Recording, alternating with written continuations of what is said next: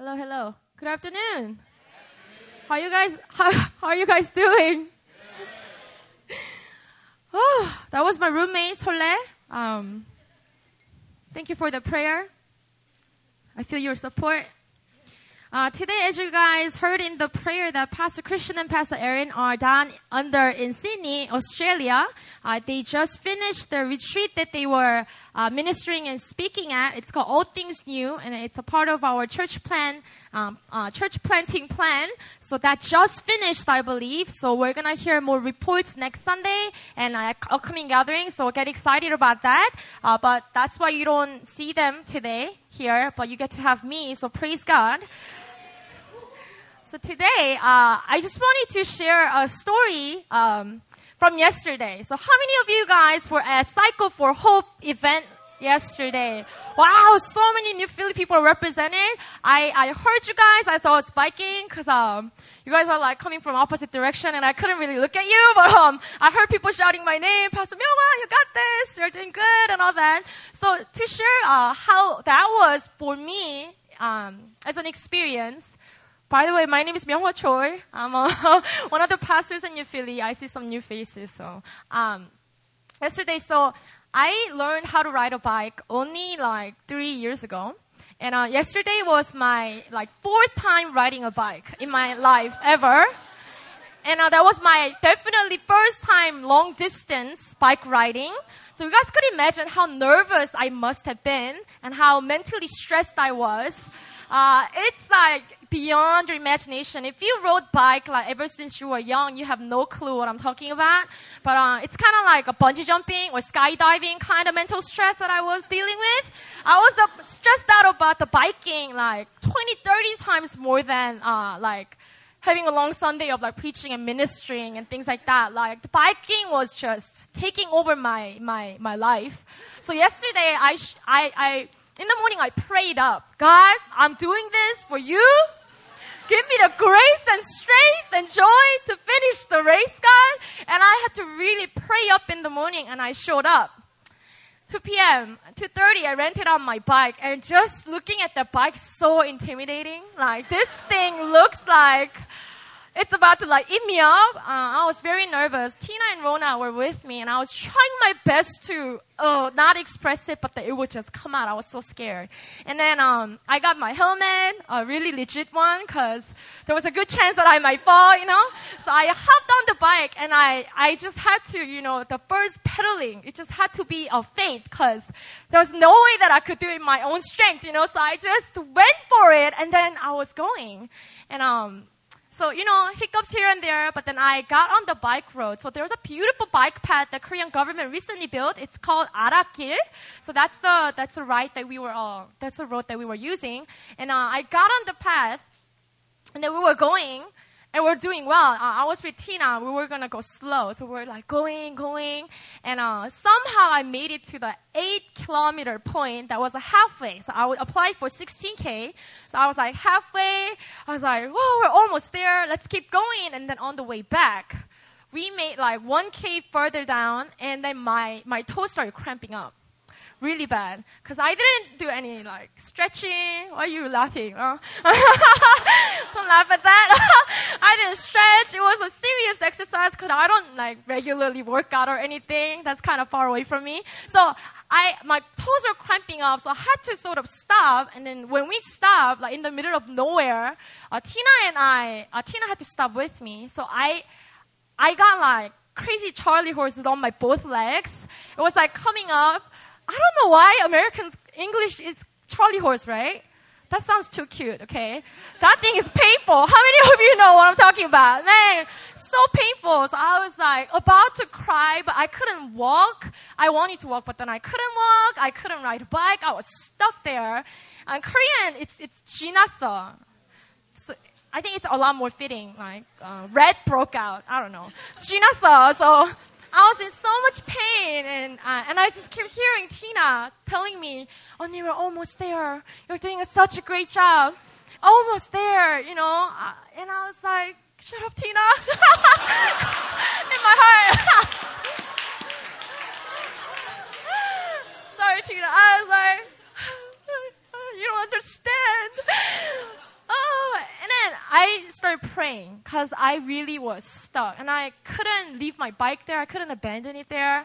And there was no way that, you know, stop laughing. Uh, but on the verge of breaking down and I started to pray, God, I need your grace. Like this is when your grace kicks in. I need your grace. Carry me on, God. Immediately, Charles horse goes away. Like the G, all the rats were gone, and immediately I felt like, oh snap, I could do this again, you know. So I got on the bike again, and I was like, oh, this is happening. And then we finished the race like without stopping once. So we, Tina and I, we finished 16K. We donated some money for the orphans and also sex, uh, victims of sex trafficking. So that was a really like a monumental moment in my life. A big deal.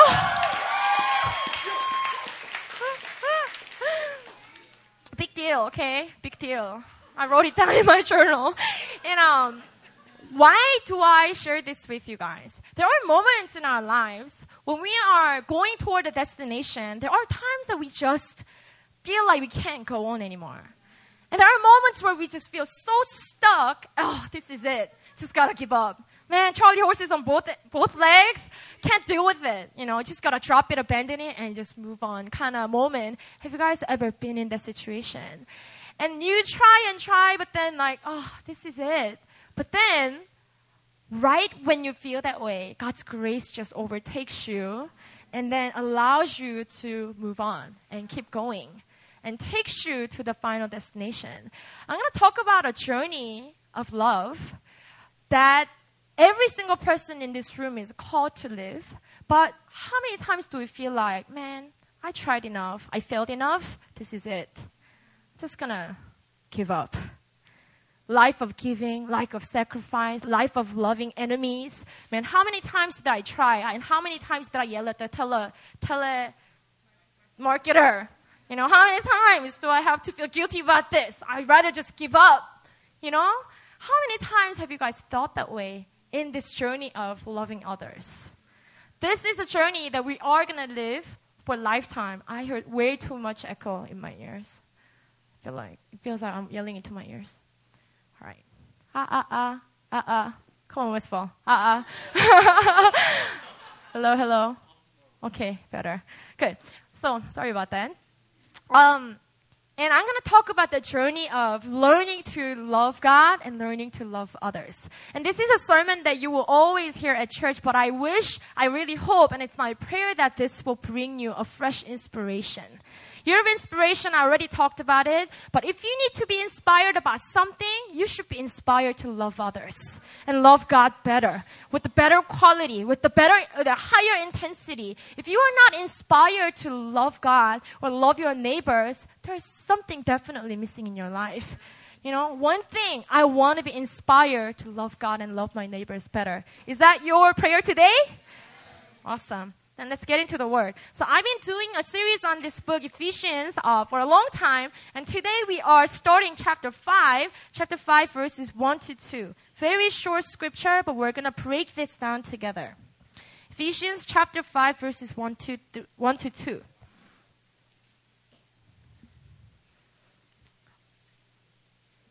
Um, let me read it for you from ESV. Therefore, be imitators of God as beloved children, and walk in love as Christ loved us and gave himself up for us, a fragrant offering and sacrifice to God. Amen. Very simple, just two verses, but there are so much to be taught from these simple two verses. So, imitators. Therefore, be imitators of God as beloved children. Everyone say imitators.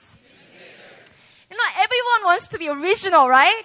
But the Bible tells us to be imitators of the one that created us, the one that is most original. So imitators, in other translation, it says be followers of God as beloved, dear children. So you could tell, you know, when you look at someone, when they grew up in a really uh, happy and very healthy family, good homes, you can kind of tell especially when they are young. If you are a teacher, you can probably tell what kids are uh, have a really good family background and what what kids have very broken home background.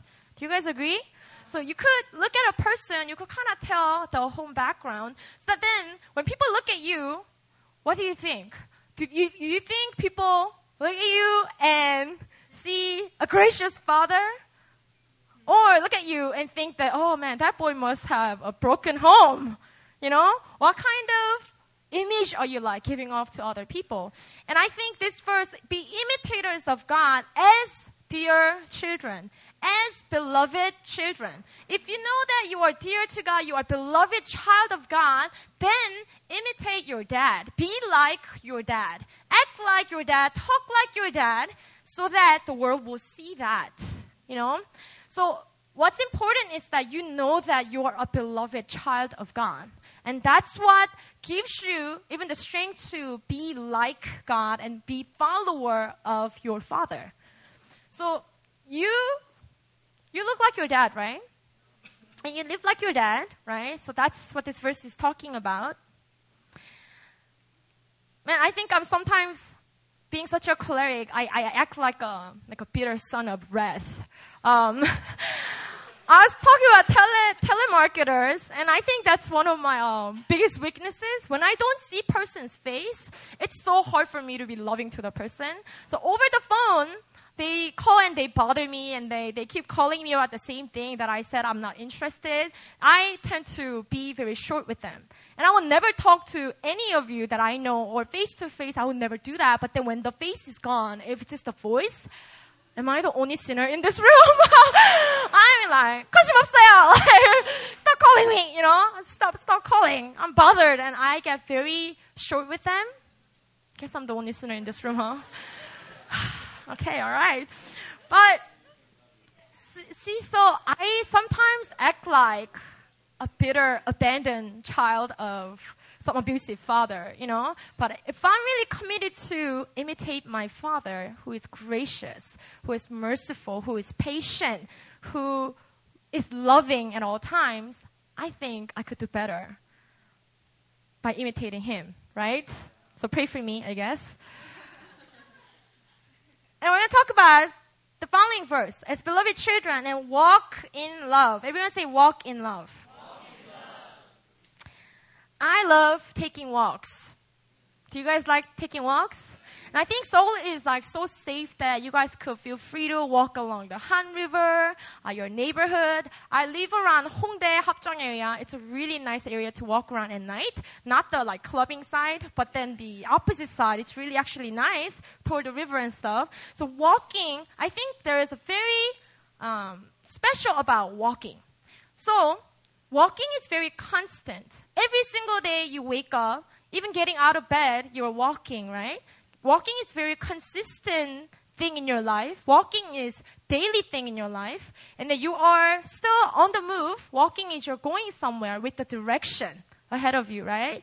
But then like when it comes to running, to me running is very um, taxing. Running is um, very tiring, out of breath. I feel rushed. I don't like running. Um, for some people, you guys may love running, but I think walking, like for everyone, walking with God, journeying with God has just something special about that. You know, everyone is walking with God in your life. At a, you know, in, in, in certain seasons. And um, even thinking about, um, and I always use like romantic relationship as like examples for my sermons, illustrations. Not that I know much, but um, I'm gonna do it again. Hope you guys are okay with it. Um, you know, walking in love, that phrase, kind of similar to like falling in love, walking in love, but they are very different. Um, anyone can fall in love, but not everyone can walk in love. You don't have to worry about like, am I ready to fall in love? Like, yeah, you are. Your hormones will help you, right? but uh, you don't have to ever worry about falling in love. You will fall in love. You gotta pray against that sometimes. But um, walking in love for lifetime, are you ready for that? You know, are you ready to walk it out with your spouse, with your fiance, with your boyfriend, whatever, for lifetime? You know, walking in love is a lot more difficult than just falling in love. I don't think we have to ready ourselves so much to fall in love with someone, but ready ourselves to walk in love on daily basis. And prepare our characters to really walk in love with God and also with the loved ones in our lives. And I think so many people, especially if you are in a church bubble, if you have a lot of Christian friends, you go to Christian school, you have nice people around you, it's so easy to deceive ourselves to think that, oh, I got this. I'm okay in this area. You know, test of love doesn't happen in the church. That's just a true statement. I can be so loving to all of you in this sanctuary, but then the test of love, the true test comes when we step out of the church. I mean, Luke chapter 6, 32 to 30. I mean, Luke chapter 6, let's turn there quickly. I think it's going to just bring deeper conviction to all of us. Luke chapter 6, 32.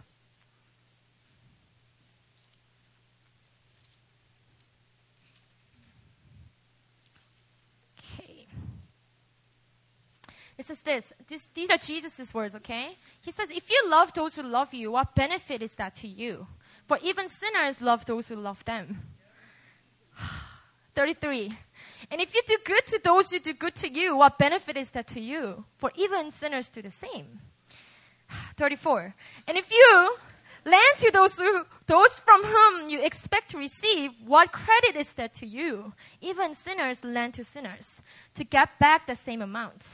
35. But love your enemies and do good and lend, expecting nothing in return, and your reward will be great.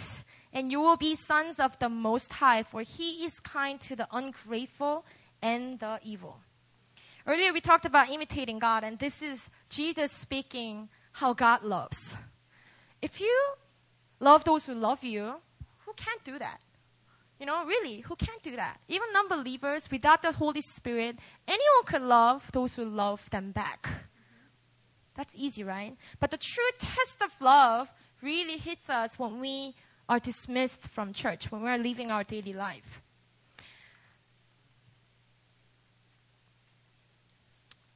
I remember one of the um, deacons at, um, at KM side, he was um, kind of like sharing his testimony of how he received this like revelation from God. He said he was meditating on these verses and then God gave him a vision of his wife. And um, this is, by the way, talking about loving their enemies, right? And, and he was talking about like 20 years ago. She was the love of my life, but then 20 years later now, she's the enemy of my life. and, uh, and the Bible tells me to love the greatest enemy and the enemy of my life. And then he was just sharing how I am so convicted to love my wife better, right? I hope that's not the case for every couple. But you know, the more you spend time with your spouse and whatnot, then you, the more you know the person, sometimes it gets more difficult to love them, right? So, that's really bad example what I'm saying is, like I talked about telemarketers, like you, when you work with your coworkers, difficult coworkers, when you're working with your boss, that's when the test of love comes. Uh, dealing with that friend that gossiped about you behind your back, that's when the true test of love comes. You know, when you are dealing with your family that's been abusive to you for 20 years, that's when the true test of love kicks in.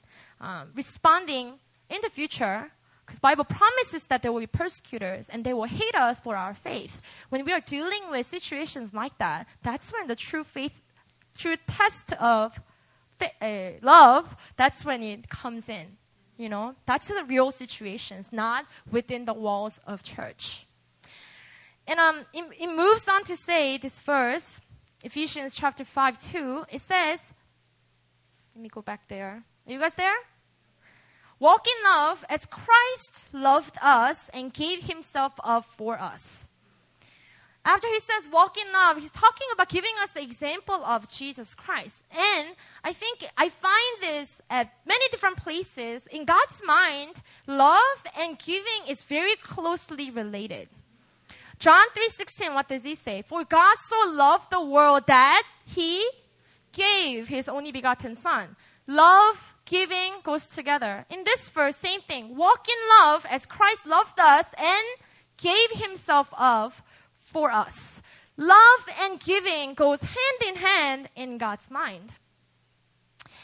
But not just any giving or giving just anything. If you're just giving something that doesn't even matter to you, that's not a true giving. It's, I'm talking about giving something that costs, giving something that will cost you something. That's true giving, right? And uh, costly giving, I'm gonna call that in one word, sacrifice. Giving that costs you something. Giving that hurts you. Oh, giving this away hurts me. That's true giving. In other words, sacrifice.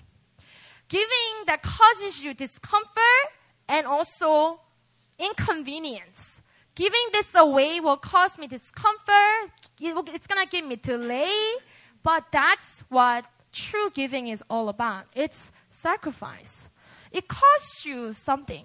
So for you to be living a life of giving, a life of sacrifice, it's definitely gonna cost you something. But the real question is, are you willing to pay the cost and still live a life of giving?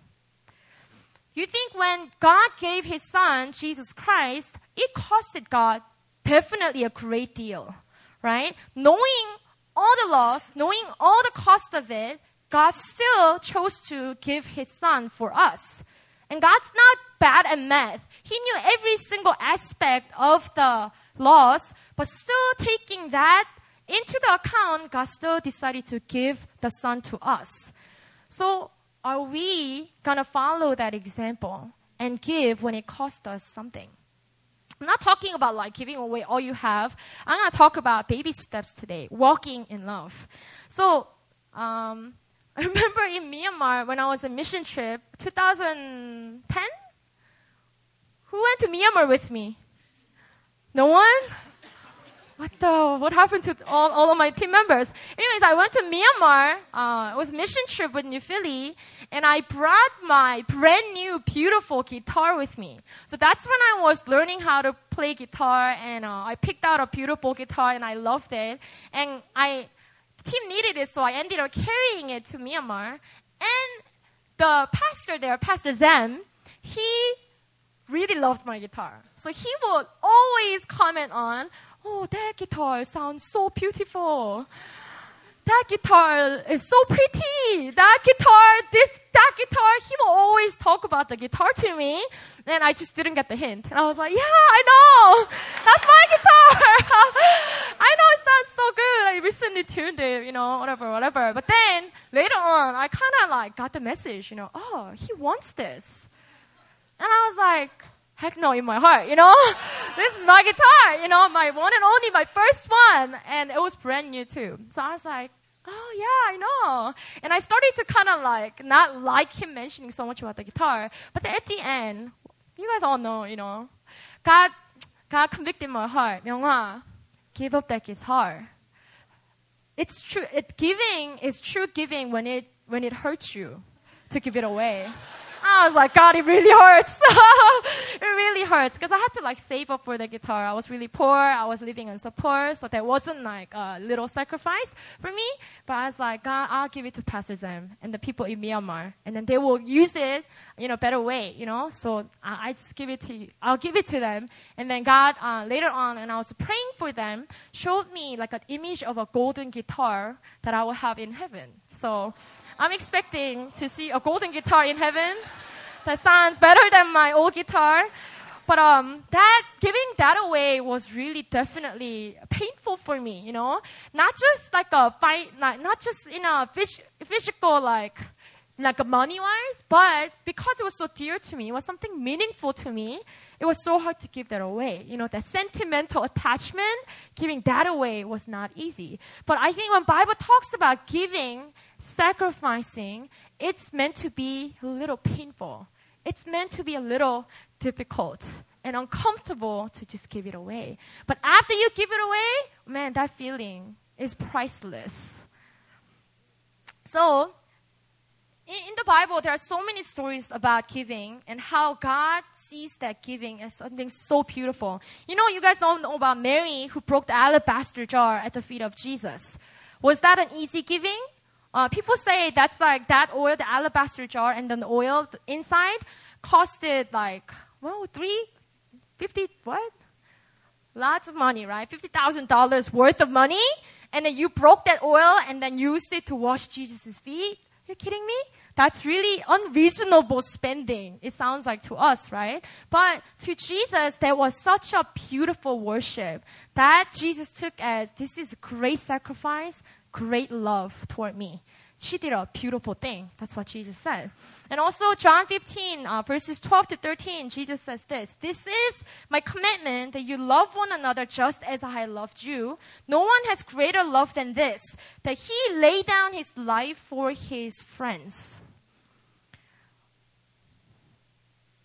For some reason, whenever I read this verse, I'm thinking about like, I always imagine like my friend uh, drowning in water. That's why I don't learn how to swim, okay? gives me an excuse not to jump in. Um, there's no, there's no, oh, so crazy. No one has greater love than this, that he laid down his life for his friends. I don't know how many you are ready to jump in and lay down your life for your friends. Um, um, I don't know if I'm ready for that, but see how Jesus specifically says there's no greater love. This is the greatest form of love that you sacrifice even your dear life for others, for your friends.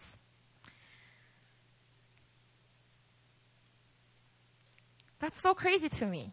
I really think about it and I'm like, I don't know if I'm ready to love in that measure.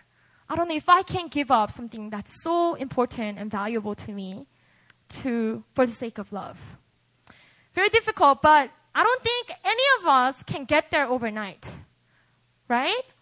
Out of nowhere, that you don't even live a life of sacrifice in any bit, but then all of a sudden, when you see someone like in danger, you jump in and give up your life and lay it down. I don't think it could happen that way. It only gets there through a lifestyle of sacrifice.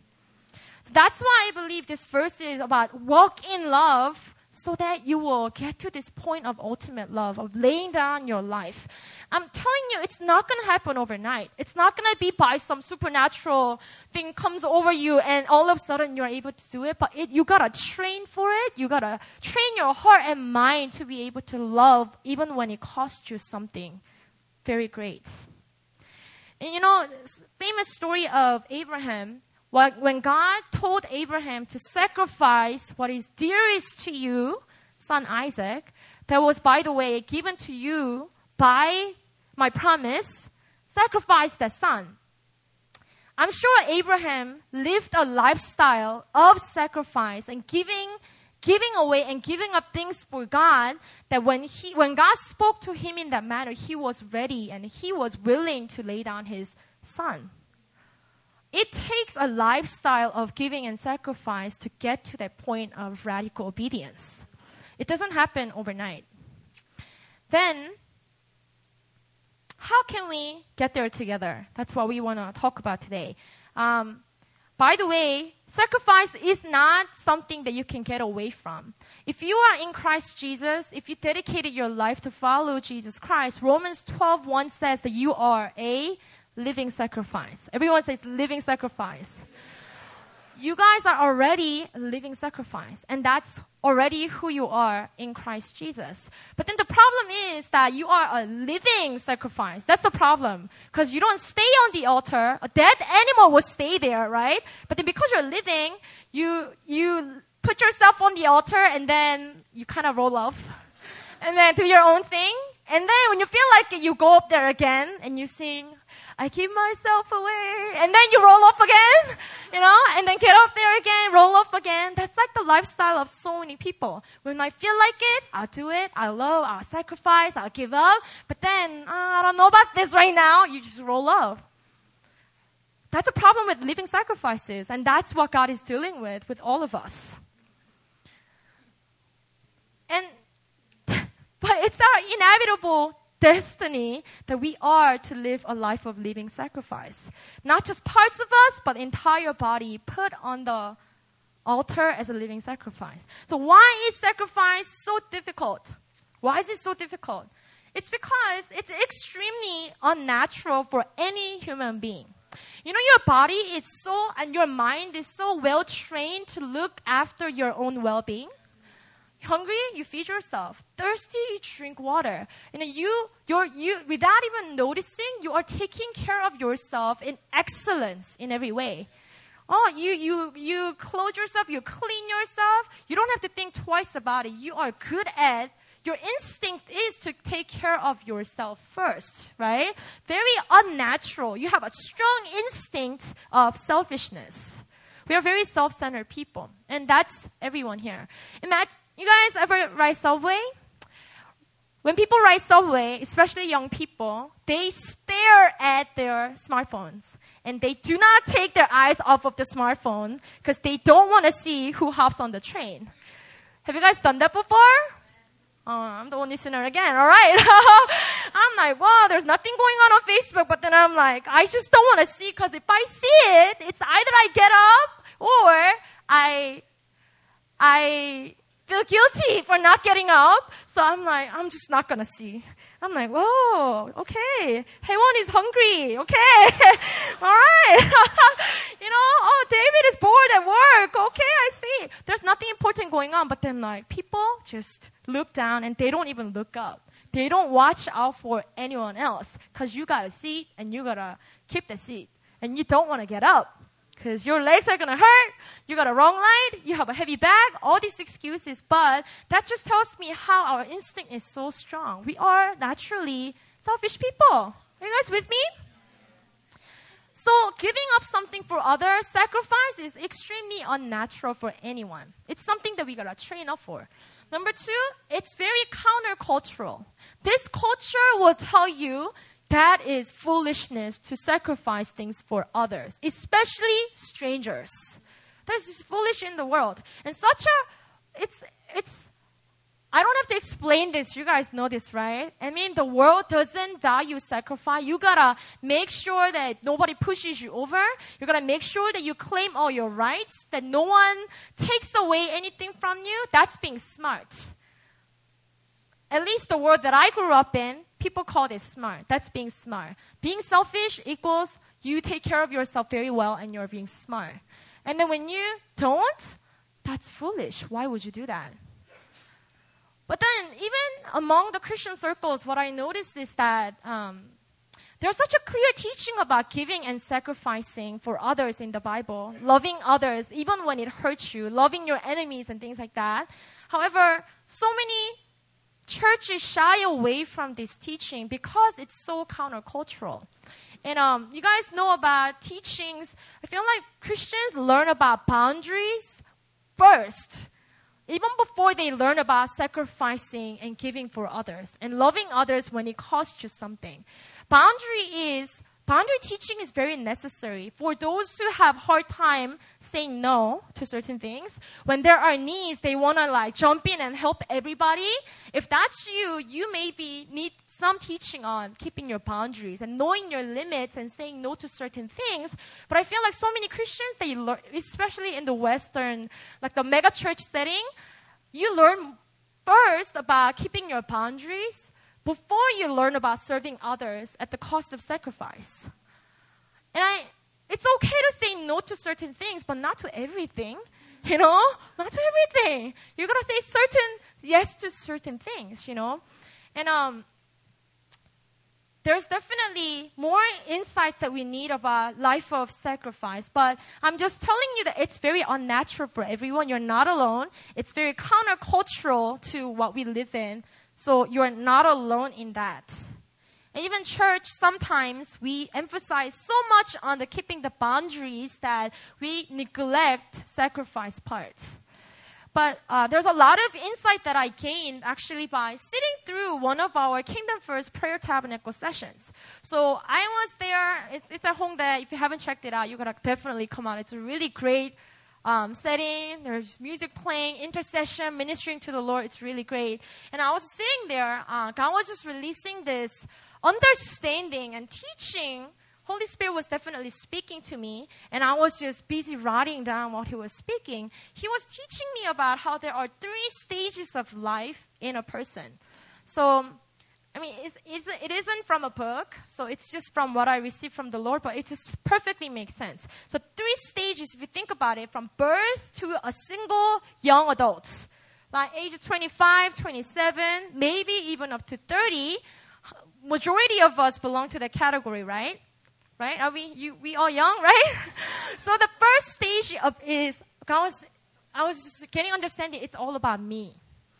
It's a stage of me. It's me being born, growing, maturing, receiving, being discipled. Uh, it's all about me and taking care of my own needs and developing myself, right? And then marriage kicks in and then raising children comes into the picture and that's the second stage that's like about age 25 to 32 50 55 until you're done raising your kids that's like um, all about, that stage is all about people that are around you. Think about it. You got married and now you don't just eat what you want to eat. You gotta think about what your husband wants to eat, right? Some sacrifice. Oh, I do laundry this way, but then this guy wants it, wants to do this way. You gotta sacrifice and negotiate, right? It's not about all about me. It's now someone that's around me, my husband, my spouse first, and then your children comes out guess what? Life of sacrifice starts right there. That you're gonna sacrifice every priority of yours for this child. Pastors Helen and David, they just have a baby. They're not here because they're taking care of Zoe. Because Zoe needs to be fed every two hours, even throughout the night. You wanna sleep? Oh, I'm sorry. You gotta get up and you gotta feed that baby. You know? If you're a dad, you gotta wake up together and, and and try, uh, try, huh? and help out, you know, in any way. Baby's crying, then you get up and you help the baby out. It's all about people around you, but your, your family mainly, you gotta sacrifice a lot. You can't just do whatever you want to do. You gotta take care of your spouse and your children. If the child is one, man, difficult enough. You have two, three, four, five, twelve, I don't know. You gotta raise those children and that would take lots of sacrifice from you to the point where everyone says when you get married, it's another level of sanctification. It's like takes away every selfishness out of you. And then the moment you have kid, oh, never mind. I was just kidding. This is the true sanctification going on. Now I'm really learning how to love, how to sacrifice for others. You know, that's like the stage that it's all about people around you. Not to say neglect yourself, but the main focus is your children and your family, right? For those around me. And then post retirement, elderly age, last stage. It's not all about spending your money, the accumulated all your life. It's all about um, about legacy, leaving legacy for the next generation. And what God was kind of speaking to me is it's not even the people that are around you, it's people that you will never even see. The young generation that is that, that's never gonna meet you, it's all about leaving something for those who will never those who you will never see in person. That's big sacrifice, you know? And then the, those are like the three stages. Is everyone with me? And I felt like also the theme of that, I kind of talked about it already, but growth and maturation is for the first stage. Second stage is all about sacrifice. Sacrifice. Sacrifice. Third stage is all about legacy, leaving things behind for others. And um, if you put it into, that's like just natural life. If you put it into a spiritual perspective, there are, I think, also three different stages of where you're at. If you are a baby believer, if you are growing yourself, maturing, enjoy that time. You receive prayer, receive discipleship, receive this, uh, healing and deliverance. You grow, you soak it up. It's the maturation process that you are in. First stage. And when you are mature enough and you know how to take care of yourself, then what happens is now you entered into a season of sacrifice. Sowing into other people, ministering to other people, praying for those people, discipling those people. That is a natural stage that you move on to. And then think about it. Later, later, later on, what happens is now you're gonna live for legacy. What am I gonna leave as inheritance for the next generation? What, you know, we talk about inspiration a lot, but I want, after I die, I want my life to be inspirational for some other people that I've never met before. You know? So think about those stages. And if you are in me stage, that's fine. Grow and get to the point where you could look out for other people. And if we, are active leaders and other mature leaders, if you are in that other second stage, enjoy this time. You receive the, you, you receive so much that now you are able to do the same thing. Enjoy that season of giving and sacrifice. And remember at the church-wide retreat in uh, May, I was the retreat director. And uh, it was like my fifth time doing it, but then uh, I noticed that I was actually really okay with, uh, and that's also my job, you know, I, I, get paid for it, so I can't complain, right? but uh, I was directing the retreat, and then I was missing out on a lot of things. Seminars, sermons, I was always outside uh, getting ready to sell t-shirts, you know, seminar tickets, cutting things off, just making sure that everything is okay. Uh, I was outside a lot, but then I, I noticed that I used to feel back in the days, I used to feel really neglected. Man, God, what about me? I want to get in there and I want the guest speaker to lay hands on me. But then I noticed that this year around, I was okay with it. I was just running tables. Oh, that's fine. Other people are having great time. They're all getting blasted. I love that. And I noticed the shift inside of me. And then this what God told me at K1 brought a lot of understanding to what was happening. It's not that I don't want that anointing anymore. I don't want to be ministered anymore. But I learned that when I watch out for other people, when I take care of others around me, God makes sure to bless me.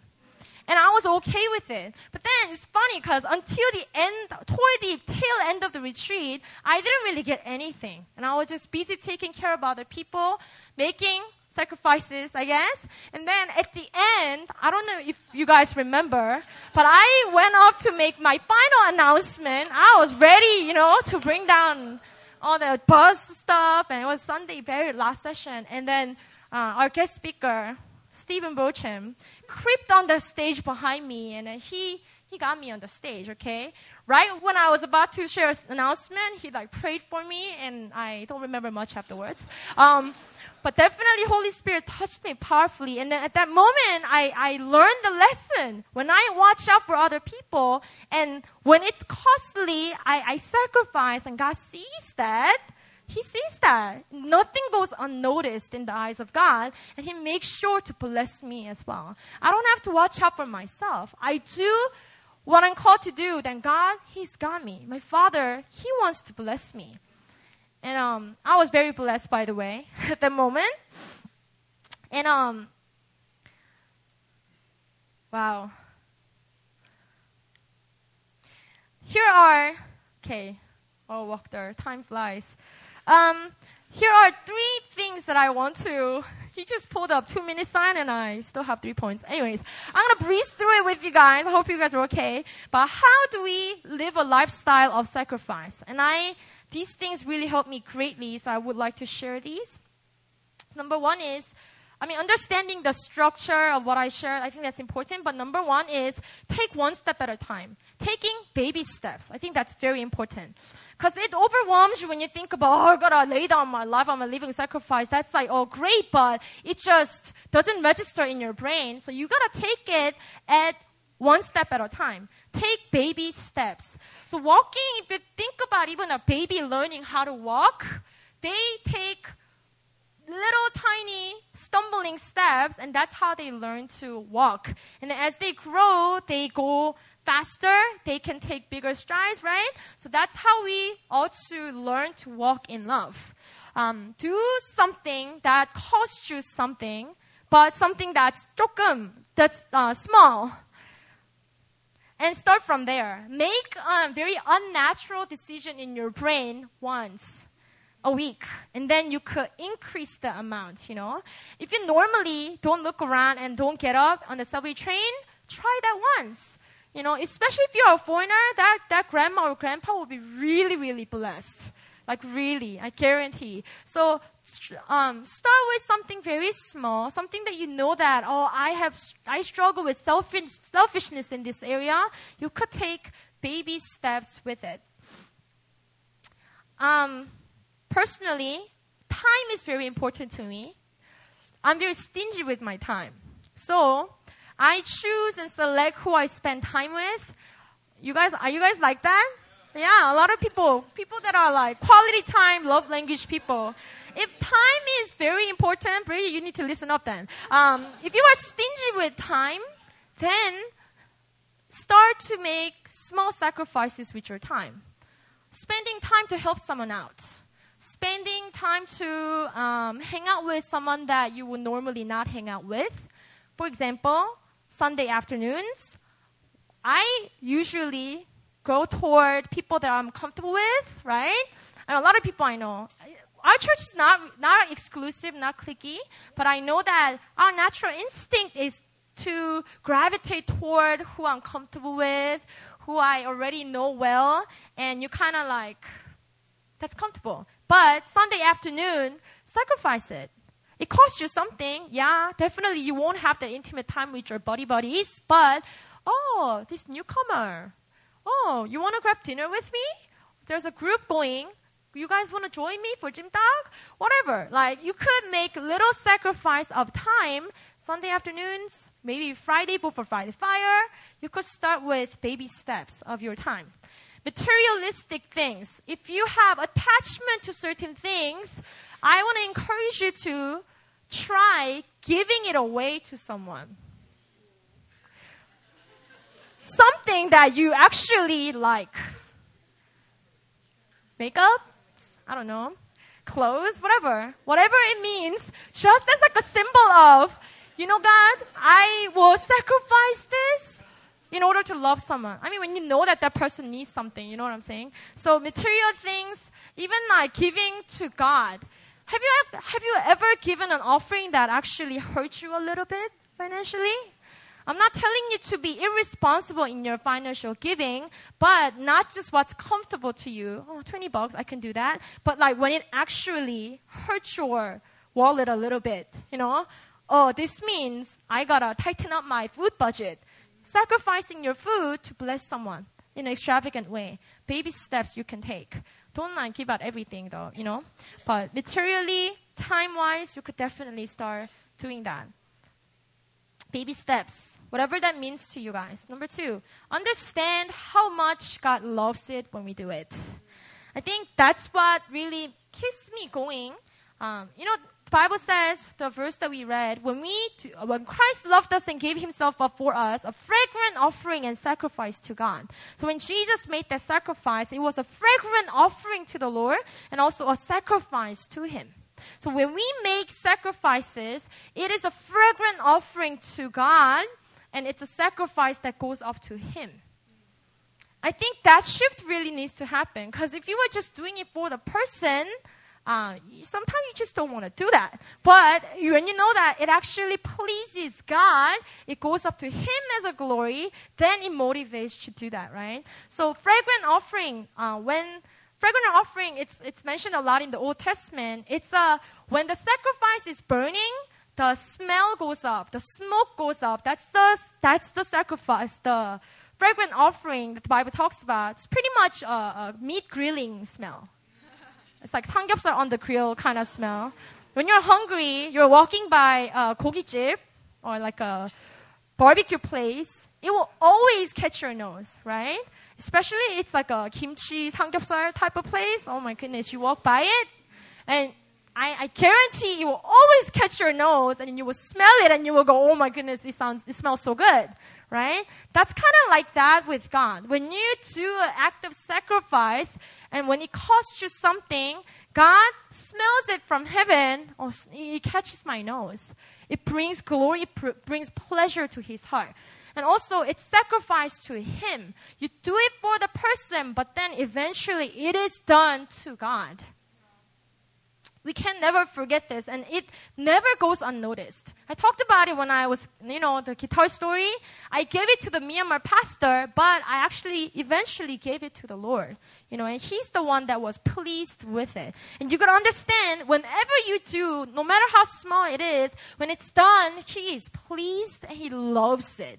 His attention just falls upon you. Man, Natalie, you just gave up the last piece of meat on the grill and you gave it to someone else? Man, I love that, Natalie. Good job. God's pleasure over it. Like whenever you make sacrifice, you remind yourself that God is pleased that you went up to the Lord. Third thing, learn to, this, many people struggle, learn to receive.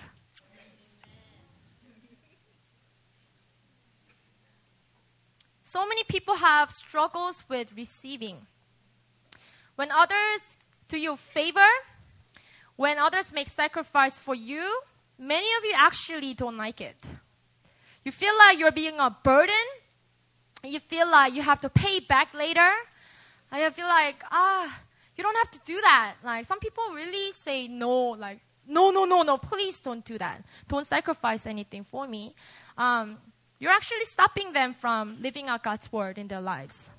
When someone is sacrificing something for you, you need to learn how to receive that.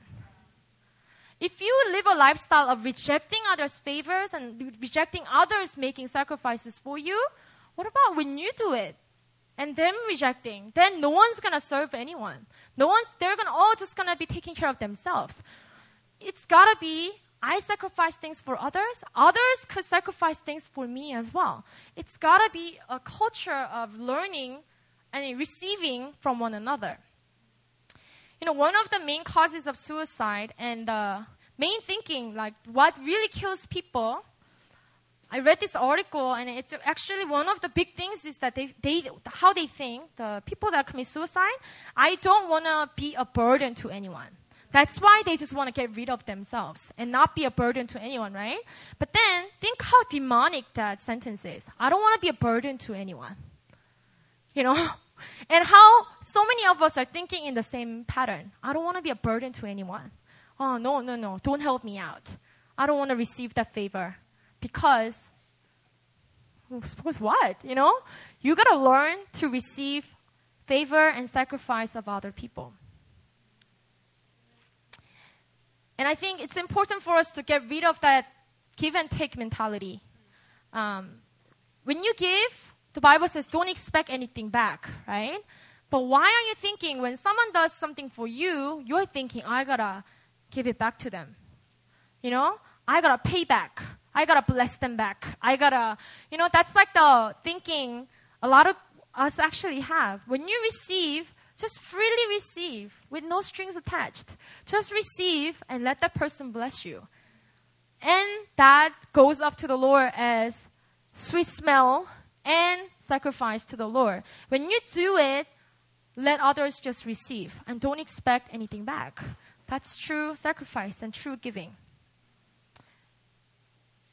I mean, I'm not saying it's not good to bless back others. Definitely be a blessing and, and, and receive the blessing, but it's not like always give and take. Oh, I, I, I bought you dinner once, then you should buy me dinner once. You know, kind of, it's very um, clear in Korean culture. It's always give and take. Even like attending weddings and funerals, and you always bring an envelope. You know, Pastor Christian talked about this, but it's actually very true. You are to write down amount and the name of a person, and when something happens to that family, you are to bring the exact amount or more. That's the Korean culture. And it's kind of like help each other in emergency kind of culture, but it's very based on give and take. So, um, get rid of that give and take mentality and freely bless and freely receive. I will receive. Everyone say that. I will receive. I will receive. And I'm not a burden. I want to speak to college students. Guys, don't feel like you guys are burden to us. If you guys are burdened to us, we wouldn't be doing um, we, we want to bless you guys. We want to sow into your lives and don't ever feel like you have to pay something back to us. So simply receive. And later on, when you make money, you go bless the ones that are younger than you. And the future college students, don't ever feel like you, you received, so you gotta somehow pay back. But we don't expect that from you ever. So, may students, be free, okay? Be free from the mentality. And uh, lastly, um, your when we sacrifice and live a lifestyle of sacrifice for others, loving others, even when it costs us something, when we take those baby steps and bigger steps or mature steps, remember that your sacrifice always points to the sacrifice that Jesus made. Um, I mean, lots of testimonies how when people see Christians making sacrifices that goes beyond their understanding, how could you sacrifice something? I mean, in North Korea, in concentration camps, a lot of Christians are locked up there, and um, this was a book written by one of the prisoners that actually ran away. Uh, I think it's called Tailless Animals. You guys know that? Yeah. What? What's the full title? Eyes of the Tailless Animal. I read the book like overnight because it's like mad intense. But then this book talks about how people that are kept there, all they get throughout the day, they labor for like 17 hours a day, like really hardcore labor. All they get is a tiny, tiny bowl of barley rice.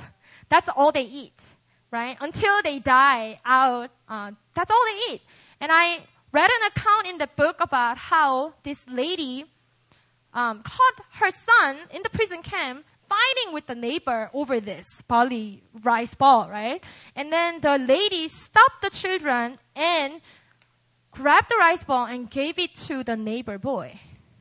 When they had nothing to eat for the day and said, give it to your friend. Love on your friend. And stories like that, when we hear things like that, how do people do that? When you are starved for years and you have no hope of getting other food, what that points to is the ultimate, the greatest sacrifice that Jesus has made. The most inconvenient decision ever for Jesus to step out of heaven, come down to this earth, to live a life for 30 years hidden away, doing the carpentry work for 30 years, and him dying on the cross, not expecting anything back.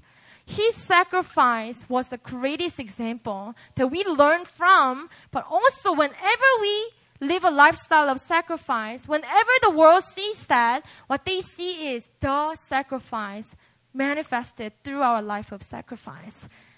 And only us have the ability to do that. So I want us to just close with prayer. I want um, our praise team to come back up.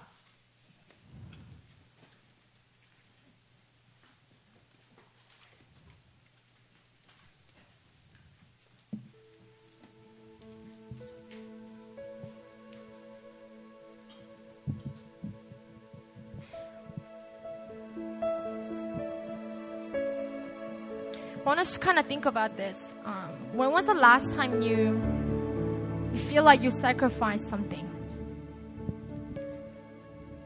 in order to love someone? So I just want everyone to close your eyes and just we're just gonna spend some time in meditating on this.